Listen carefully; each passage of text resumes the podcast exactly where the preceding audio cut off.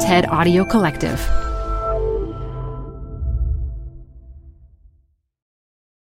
Hi, I'm Debbie Millman. Canva is great for designing visual content for work, no matter what industry or department you work in. Now your next presentation with Canva Presentations. Start with a professionally designed template and use it as a springboard for your design. It's a serious time saver. Time to present but can't be there in person? Enter Canva Talking Presentations. Record yourself presenting and add your talking head to your slides so your audience can watch your perfected presentation anywhere, anytime. Start designing today at canva dot com. Designed for work. This message comes from Apple Card. Earn up to three percent daily cash back on every purchase every day. Then grow it at four point five zero percent annual percentage yield when you open a savings account with Apple Card. Visit apple.co slash card calculator to see how much you can earn. Apple Card subject to credit approval. Savings available to Apple Card owners subject to eligibility. Savings accounts provided by Goldman Sachs Bank U S A, member F D I C. Terms apply. This is Design Matters with Debbie Millman from design observer dot com. For eleven years now, Debbie Millman has been talking with designers and other creative types about what they do, how they got to be who they are, and what they're thinking about. On this podcast, Debbie Millman talks with graphic design guru Stephen Heller about how to deliver social critiques with a punch. You have to provoke somehow. You have to either get them to say, oy vey, or get it away from me, something to make it noticed. Here's Debbie Millman. If you're the type who likes to read about the history and practice of graphic design, you'll inevitably come across a book by Stephen Heller, and you will think, this man really knows what he's talking about. Every year, there is a bevy of new books he has authored, and this year is no exception. With his frequent collaborator, Gail Anderson, he has recently published the Graphic Design Idea Book and the Typography Idea Book. He joins me now to talk about them both. Steve, it's always good to have you back on Design Matters. It's always good to be here. This is the tenth time you've been on Design Matters, and in preparation for today's show, I asked you what you wanted to talk about on the air. And this was several months ago when we first scheduled the date. And at the time, you thought it would be a really interesting show to go over quite a lot of the political satire of the moment. And then in the weeks preceding today, you wrote and changed your mind. You wrote me, anywho, the idea to do the political satire of the moment seems to be less critical at this time. Because the satire has been going on for months and months and months, and it's tiresome.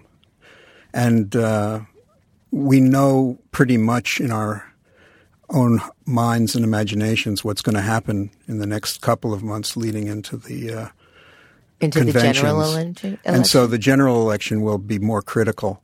Right now, there's uh, an overdose of what we're seeing.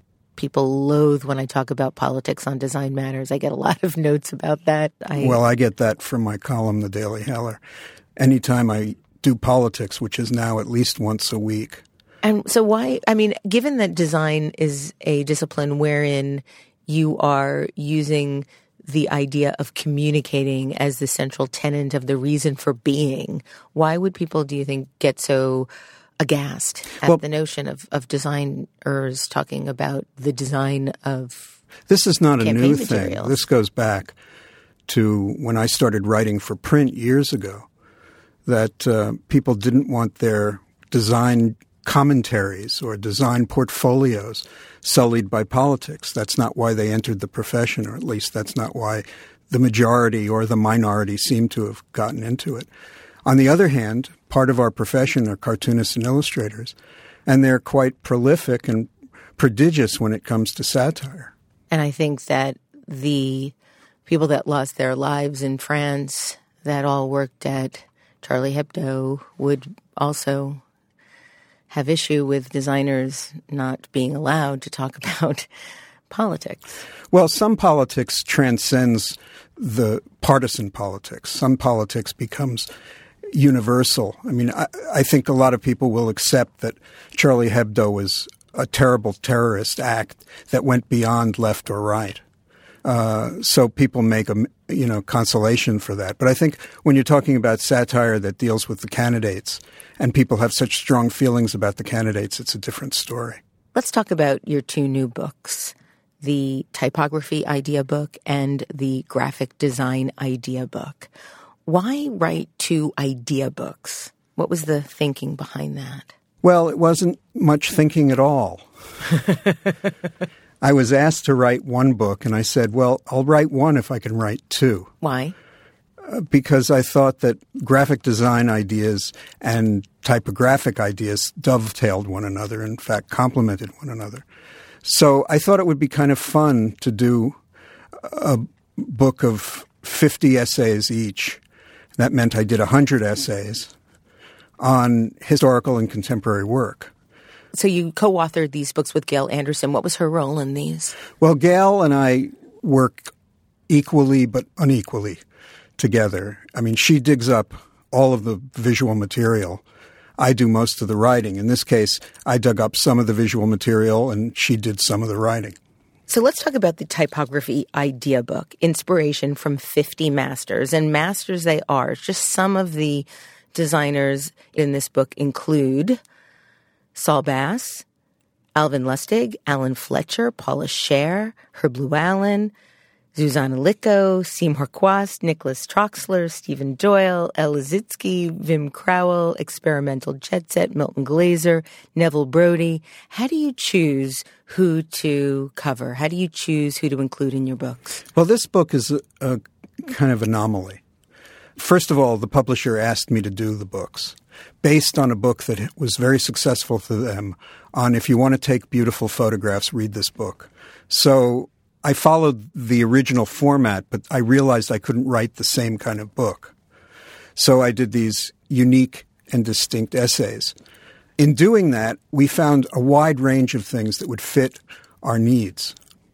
So we found a lot of material from young, old, known, unknown designers. And we put them all together into this big stew. And the publisher looked at what we had and they said, we want names. So of that group, there may have been thirty-five names. Then we had to fill it up with more names. You start the book with a very provocative introduction. You write, "Not every designer is a good, much less great typographer. Actually, to be a great typographer, you have to be a highly skilled graphic designer in the first place." And I want to say, really? Does that sound like a paradox? Well, not so much or a, a paradox. Single dox. A multi-dox. It, I just wonder if people like Jonathan Heffler or Tobias Farrar-Jones or Eric Speakerman or Matthew Carter are also who are not graphic designers. Really, yeah. So I so I wondered. Uh, they have that. To understand the tenets of graphic design in order to create type for graphic designers. So they may not practice graphic design. They may not go onto a page and make the most stunning, beautiful layouts you've ever seen in your life. But they understand how those are made, and therefore in their hearts and in their minds, they are graphic designers. It's part of their D N A. Now, you go on to say that typography is, arguably, the most important component of graphic design. I was wondering why you had the word arguably in there. Because there are so many components to graphic design that while I think type is the lingua franca of visual communication, other people who work with imagery, whether it's illustration or photography or collage or something other, may think that th- that component is the most essential part. So I think it can be argued, and I would argue they're wrong. Well, if you think about the order in which people see things, there is a very predetermined order. First and foremost, it's color, then shape, then numbers, and then if you still have somebody's attention, they'll read what you have in front of them. Well, I would argue that if you're looking at a cover of the Daily News, let's say, you're looking at the screamer headline and not the photo. That's true. The screamer headline draws you in. You may even be looking at a magazine that has a caption that you go to first, and then you lift your eyes and you see the picture. So the hierarchies are really, you know, you can say there are standards for the hierarchies, but in fact, it is very situational. You also go on, and this was something that I found to be really quite interesting, given the notion of what it means to teach. You write, typography can be copied, and therefore it can be taught. Mm-hmm. And so what do you think the role of copying is? And I don't mean copying as in plagiarizing. I mean in replicating. What do you think the role of replication is in teaching? Is that the the fundamental tenet of teaching? Well, I wouldn't call it the fundamental tenet, but have you ever studied a musical instrument? Only unsuccessfully. Well, me too. I took piano for ten years and I can only play chopsticks. But I played chopsticks, and that taught me how to use certain notes. I played Mozart badly, but wow. That taught me how to play with certain chords.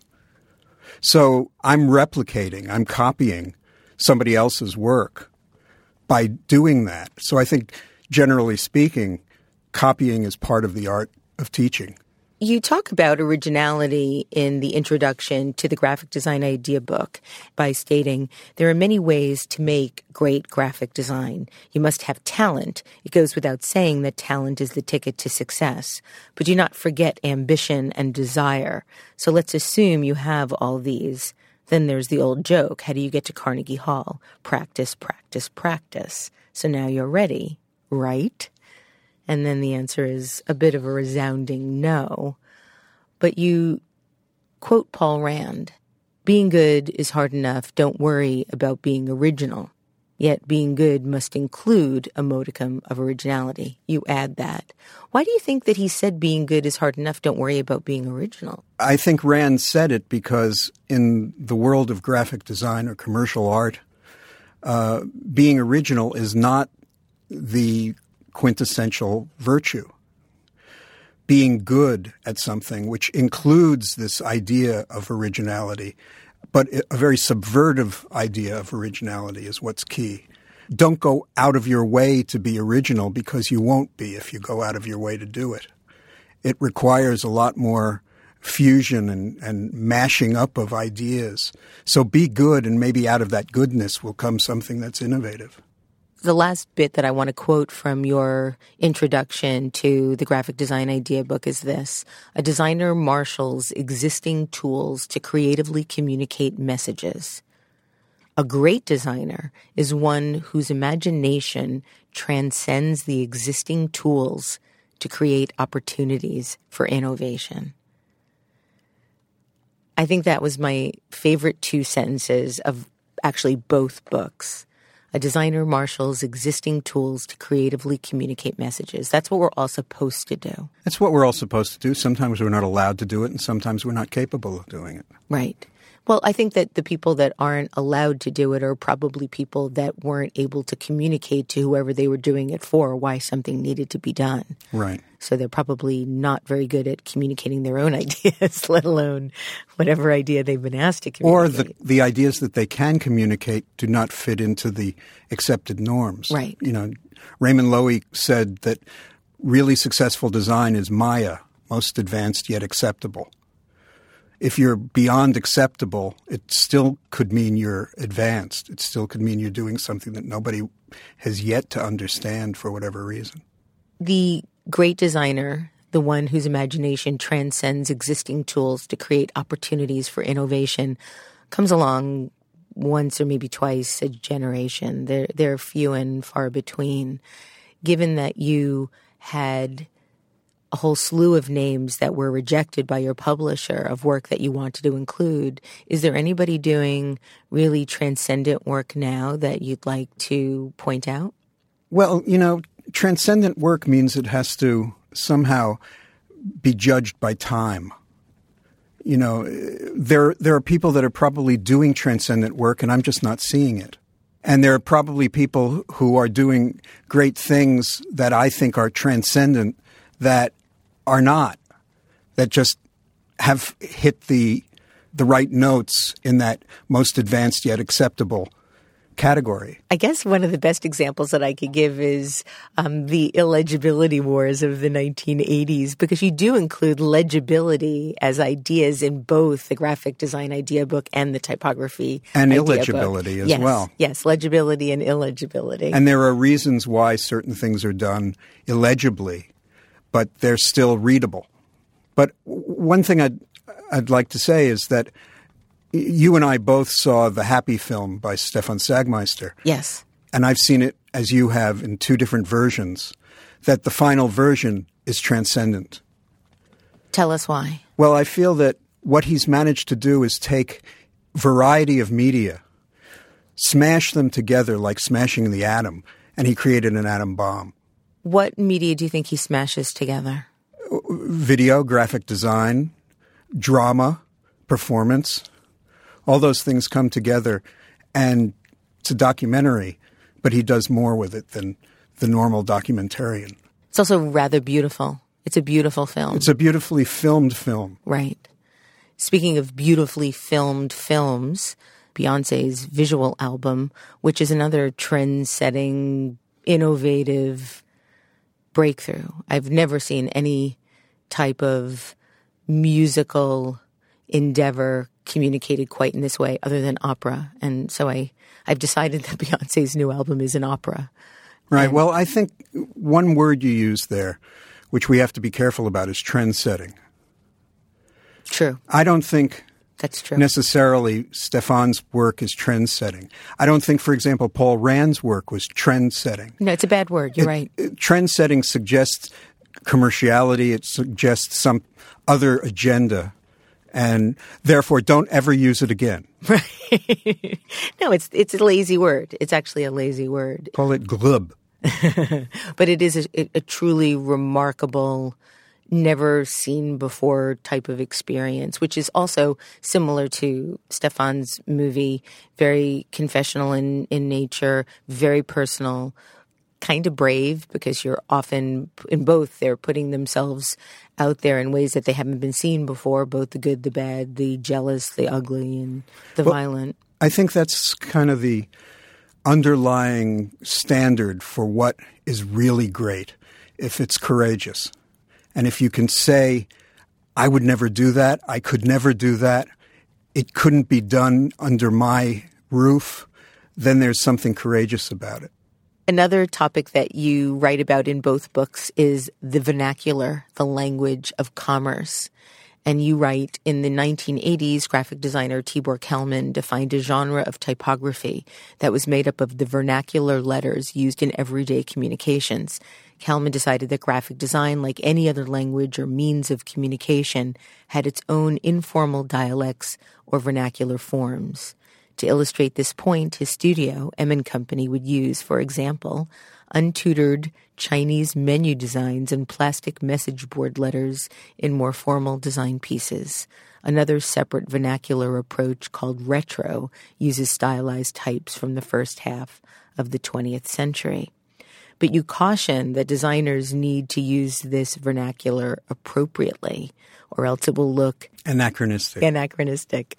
So why is that? They look anachronistic because ever look at a movie that is set in the eighteen hundreds and they're using Helvetica? Mm. You know, people have to understand what typefaces they're using and why, uh, or the idea is just shot to hell. So if you're using something that didn't exist at the time period uh, that you are trying to express, then it's silly. And anybody who understands type can see through it. Those people who don't understand type, I bet they have a twinge. They say something's off, you know, something's askew. Something doesn't make sense. Because something doesn't make sense. You have a chapter titled Reforming, Tearing, and Sampling. And one of the examples you use is the idea of a rebus, one of the oldest graphic tropes. It's a representation of a word, sometimes a puzzle. It's made up of pictures or symbols that suggest the meaning of that word. And if the frequency with which a rebus has been imitated is any indication, the most familiar, indeed famous of them all, is I Heart New York, which was done by Milton Glaser in nineteen seventy-seven. I recently interviewed Milton and I asked him a question about that logo, and he said, please, let's not talk about that logo anymore. It's been so long since I did it. But the fact of the matter is, it is still one of the most recognizable logos in all the land, not just in New York. I heart Hawaii. I heart Afghanistan. There's I hearts everything. Did you have a diary? Yes, a little of course. Girl? Absolutely. And how many I hearts did you use? Oh, the whole thing. I so had a heart over the I in my name. It is a totally vernacular piece. It's part of the ambient language. It's within our souls. So the fact that it was used was just drawing from something that was so familiar to begin with and then attaching it to something that was so loved our city.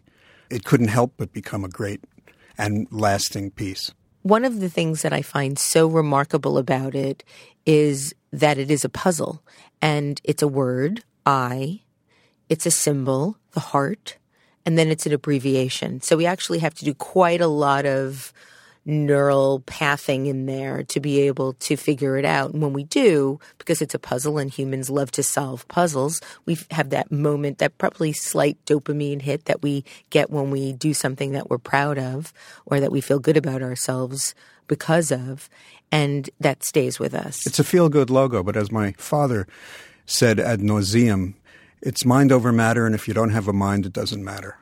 That's true, but one of the things that you mention in the book is when using a rebus solution, it's important to make sure that while it's playful, that it's not vague. And you say that if Glaser had used anything other than the heart, red lips, for instance, the word mark would not immediately have translated as love. It wouldn't have.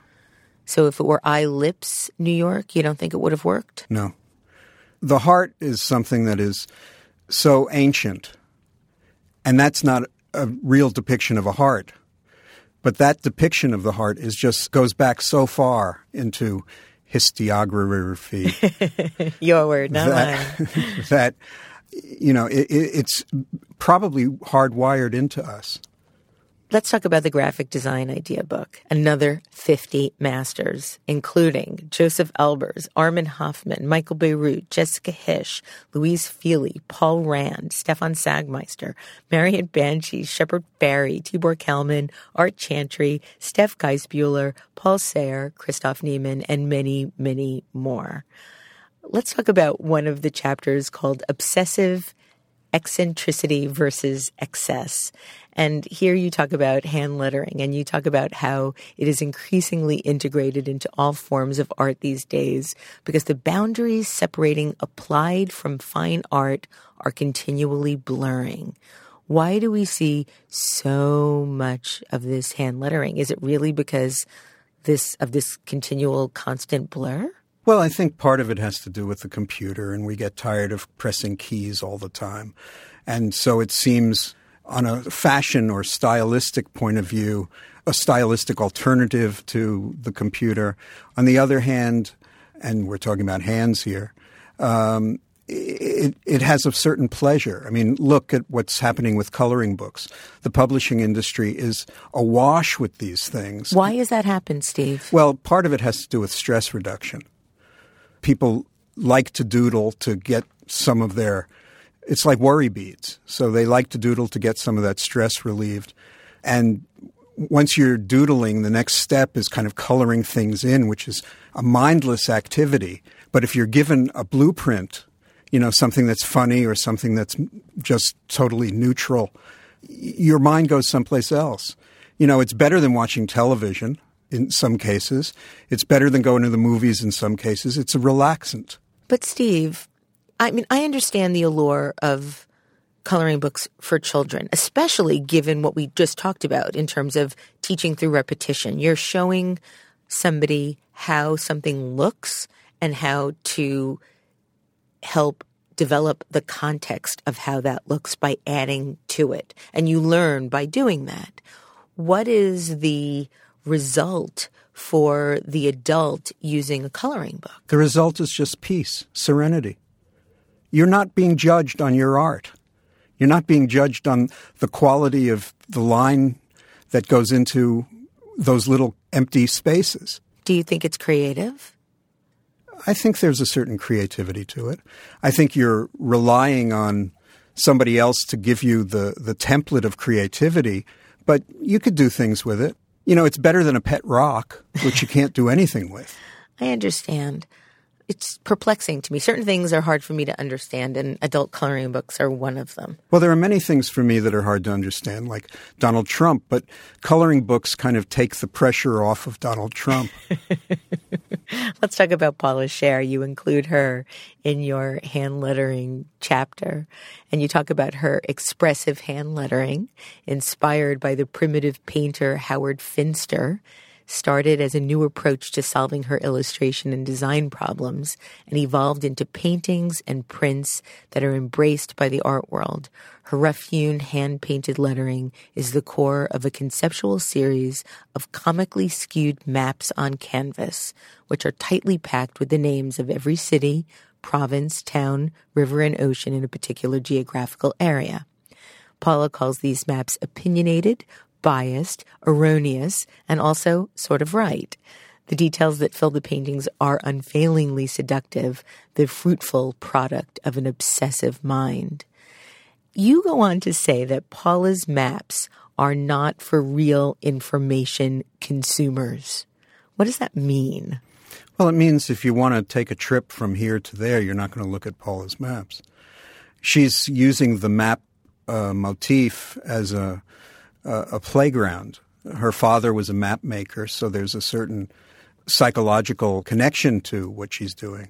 But these things are at once a playground for her where she can let herself loose. It's not like a coloring book by any stretch. No, it's she, the opposite. But she's working with her hands. Uh, in fact, I've watched her do hours and hours worth of of these paintings, and I wouldn't have the patience to do it for even five minutes. And she'll do it for five hours. But they're not... Wait, so you were over her shoulder watching her work? Yeah, I couldn't find a coloring book to Tell play us with. About that experience. That is remarkable. You know, we'd go out for dinner, and, and before dinner she'd be in her studio painting, letter by letter, line by line, black or colored area by black or colored area. And you look at these things when they ended up at her show a few months ago, and you just say... How could anybody have spent that much time doing something so obsessive? We all have our obsessions, but this one was the creme de la creme. So do you have any answers why somebody does something like that? Well, sometimes what's behind it is so private you don't want to even open the door. Uh, I was just reading about Picasso's rationale for doing Guernica, and it was clear that there was a, a deep-seated revulsion of what the Germans and the fascists did to this small town. But with Paula, you know, I know her father was a map maker. I know that she's toyed around with primitivism, both from a stylistic point of view and for the fact that it is a freeing agent. So I'm not sure what makes her do the, these paintings, but I know that they have an honest and powerful effect. Paula was influenced by her father, a map maker. You write about um, sampling, design as a tasting menu, and you use Shepard Fairey as an example. And you write, while a graphic designer can copy the great masters as a way of honing his or her craft to determine how they did what they did, it's another story altogether to steal in order to derive creative or monetary profit from someone else's intellectual property. In graphic design, stealing is wrong and copying is questionable. That said, sampling or appropriation is part of the artistic tradition. So where does sampling or appropriation turn into copying or stealing? Well, if you're taking bits and pieces and you're changing, or if you're taking a picture and you're doing what is known as parody, then you're on safe ground. If you're copying verbatim and it's going out into the world as a commercial piece of art or design, then you're stealing. I don't think Shepard Fairey steals. I think he uses ambient language and does a good job of it. What do you mean by ambient language? Language that's there, visual properties that exist. So why do you think that A P got so upset about the use of the photograph of Barack Obama for the Hope poster? because it was taken verbatim from a photograph. He did change it. I mean, if I was on that case, I would never have said he was guilty. I would have said he had poor judgment and should probably pay for the reference. But people use reference all the time. It's a questionable matter of law, though. I mean, he ended up giving that painting, I believe, to the White House. He wasn't selling the painting. What is the relationship between monetary gain and artistic appropriation? Well, monetary gain is usually the underlying fact of or determination of how something is viewed as either plagiarism or not. I mean, if they're just doing it for themselves or they're doing it as, uh, you know, a study, then it's perfectly fine. In his case, he used scrap. And it was a photographer who didn't give permission to that use that scrap. So it gets very muddy and very technical. But, you know, there used to be days when you could take anybody's photograph and play with it. Have you seen the recent advertising campaign for Julia Louis-Dreyfus's yes. T V show Veep, which is appropriating the appropriator? But everybody has appropriated. That's become I Love New York. Exactly. In, incarnate. You know, everybody does it. Everybody comes up with a funny line. It's become a cliche. Sometimes it's done well. Sometimes cliches are wonderful, and sometimes cliches are just shortcuts and stupidities. And so when I first saw that ad campaign, I didn't quite understand it. I still don't quite understand it, and I'm wondering if there's something satirical that I'm missing. If you look at the show in context, you look at the poster and painting in context, it's a big laugh. Kind of an in-joke, though, if you don't know what it is you're Everybody really looking at. Everybody of a certain age knows that poster. Oh, you know the poster, but why it would be something that just doesn't look tired and overused. Well, she's tired and overused. Okay. And she plays somebody that's tired and overused. She's brilliant at what she does, and I thought that poster is kind of a brilliant no-brainer because you look at it on the street, and if you don't, if you know the poster and you don't know the show, you're going to be drawn into the show. If you don't know the poster and you know the show, it's just, you know, a little icing on the cake. Let's talk a little bit about satirical design. You have a chapter called Graphic Commentary, Social Critique Through Satirical Design, and you feature a poster of Paul Sahre that I'd actually never seen before, and it's really, I think, one of his best. Um, and you write about satirical design. Historically, type and image have played a huge role in socio-political discourse by way of commentary and critique. Whether commissioned by a client or self-initiated, graphic commentary in the form of posters, placards, billboards, advertisements, and other media serves to illuminate, provoke, and sometimes instigate activity for or against an issue or cause. When employing wit and irony to make a political or social statement of purpose, designers have the capacity to alter behavior or, at the very least, make people think. They also have the ability to make people mad through type and imagery that provokes negative as well as positive emotions. Provocation is as much an outcome of graphic commentary as an intention. And you show Paul Sahre's really amazing poster. I guess it was a poster that he did in opposition of some of the new New York City parking laws. And he used a parking sign, and the headline is "No Breathing Anytime." First, I'll say that that was one that Gail brought in that just floored me. You right? Know, I, I hadn't seen it. I hadn't either. And it's in a tradition of using street signage for comment. And in fact, the piece before that is Steph Geisbuehler's Aids, which is done in the manner of a stop sign. It's a pun. And uh, I think the intention and the provocation issue is that when you're making a message that has some gravitas, you want to get under people's skin. You just don't want to leave it on the surface. So you have to provoke somehow. You have to either get them to say, oy vey, or get it away from me. It's something to make it noticed. And it can be done with taste sometimes, and it can be done with a lack of taste often. You know, going back again to Stefan's film, there are so many things that are in the film that have satiric notes attached to them. For example? Well, his title sequences. Mm-hmm.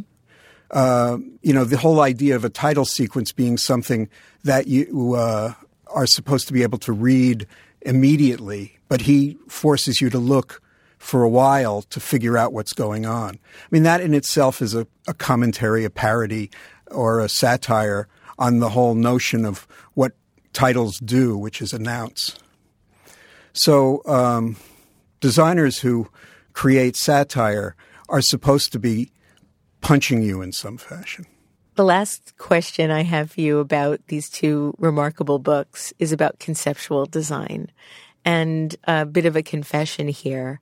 One of my most embarrassing moments in a Design Matters interview is when I was first interviewing Milton Glaser. I think it was my very first interview with him. And I asked him if he thought that something that he had designed was conceptual. And he responded in his sort of very professorial manner and said, "Debbie, isn't all design conceptual?" And I was very embarrassed, and I didn't want to push back and say, uh, no, Milton, I don't think so. I don't think all art and all design is conceptual. I think I just nodded and said, yes, of course. Sorry, bad question, and retreated. So Coward. I know. That was eleven years ago. I was a young girl then. Um, so you, you describe conceptual design as when an idea drives form. And you write, what we'll call conceptual design is where the visual idea influences the physical form it takes. In other words, the concept governs the look of the design. Designers working in the realm of ideas have a tendency to either overthink or underthink a concept when they should strike a balance between form and content. What are some of the best examples of conceptual design that you can think of? That's a good question, because there are so many, and as Donald Trump would say, there are great ones out there, and then go on to the next question. See, I think that conceptual work is better as art than it is as design. Well, I think we have to define what concept is. What I mean by conceptual is there's an idea. See, I think that's why I think Paul Sahre is a conceptual designer. His is a He's conce- one of the his few. His is definitely a conceptual design. And uh, many designers are designers that put ideas together. Sometimes they're satiric. Sometimes they're powerful graphic commentaries. And sometimes they're just trifles. I mean, there's one that I have always loved Fred Woodward did for Rolling Stone, where he uh, has a big O in the piece, and it's made out of uh, a rubber tire tube. And that's an idea. You take a tube and you make that into something else. It's also a pun. But I think that there are other things that are conceptual, where you're creating an environment that you have to think about, that it's not just what you see is what you get. It's something that has a story behind it. There's a narrative, and that goes beyond what you're looking at, and that's very conceptual. That's why so many conceptual artists also seem to have some type of background in graphic design, whether it be Lawrence Weiner or Douglas Hubler, Robert Barry, people like that, that really have what seems to be a pretty remarkable command of typography. Yeah, they're, they have an understanding of typography, although I would never call Lawrence Weiner a good typographer. Um, but I would call him a conceptual artist, because he's gone beyond the traditional understanding of, of art. But I would also call Picasso a conceptual artist, and I would call Paul Collin, the poster artist, a conceptual artist, and I would call Toulouse-Lautrec a conceptual really? artist in, See, some, that, in some cases. That's so interesting. I would consider Toulouse-Lautrec an illustrator. He's a conceptual illustrator, Christoph Nieman. The whole op-ed tradition was about conceptual art. And it drew its inspiration from Dada and Expressionism. These are all conceptual art forms that became illustration or started out as illustration. You know, concept is something we can agree, I believe, everybody can have. It's a democratic form. You are so incredibly prolific, Steve. You have a, a fairly new column on design observer dot com where we keep our show here um, called The D Word. And you also have been now for, I think, seven or eight years doing The Daily Heller, which is a daily email from Print Magazine. One of your recent Daily Hellers confused me. It was called The Greatest Show on Earth. And when I clicked onto the link, I was taken to a film. A really wonderful film that I thought, oh my God, Steve is now doing filmmaking. And it is thirty small films shot one a day for a month that all together show some of the great characters of New York City. But it wasn't you. It was just sent out by you. Who was it by? It was by my son, who I live vicariously through. Can you talk a little bit about The Greatest Show on Earth? Because it is inherently a film about New York and the people that you could only ever see in New York. Well, Nick is a New York kid. He's twenty-seven now. But um, he grew up in New York. He loved New York. Even though he went out to Hollywood for a while, he couldn't stand it. And he came back, and most of his films are about New York people. His big series is called Queens of Kings, which is about drag queens in Bushwick. Uh, he's the commercials that he does for commercial jobs uh, are often New York-based. And this film series was these thirty films all about different things or people that he – mostly people that he sees in New York that he makes human by osmosis. Sort of. Uh, he captures a certain moment in their life and in our lives, and he presents them with this thirty-second purity. And it is pure, and it is totally unscripted and completely authentic and completely New York City. Having done a few books on New York City when I was younger, um, I can say that I adore this city, and I'm so glad that Nick has Uh, taken to monumentalizing it, documenting it, celebrating it. And he'll continue to do so for a while, I'm sure, if not for the rest of his life. And you do the same for the world of graphic design and beyond. I love having these conversations with you every year, Steve. It's an honor to be doing this with you. It's my honor. As always, you can keep up with what Stephen Heller is thinking and reading and writing about. You can visit his blog, The Daily Heller. This is the eleventh year I've been doing Design Matters, and I'd like to thank you for listening. And remember, we can talk about making a difference, we can make a difference, or we can do both. I'm Debbie Millman, and I look forward to talking with you again soon. Design Matters with Debbie Millman is recorded at the Masters in Branding Studio at the School of Visual Arts in New York City. It is produced by Curtis Fox Productions with technical assistance by Mark Dudlick. The show is produced exclusively by design observer dot com. You can subscribe to this free podcast in the iTunes Store.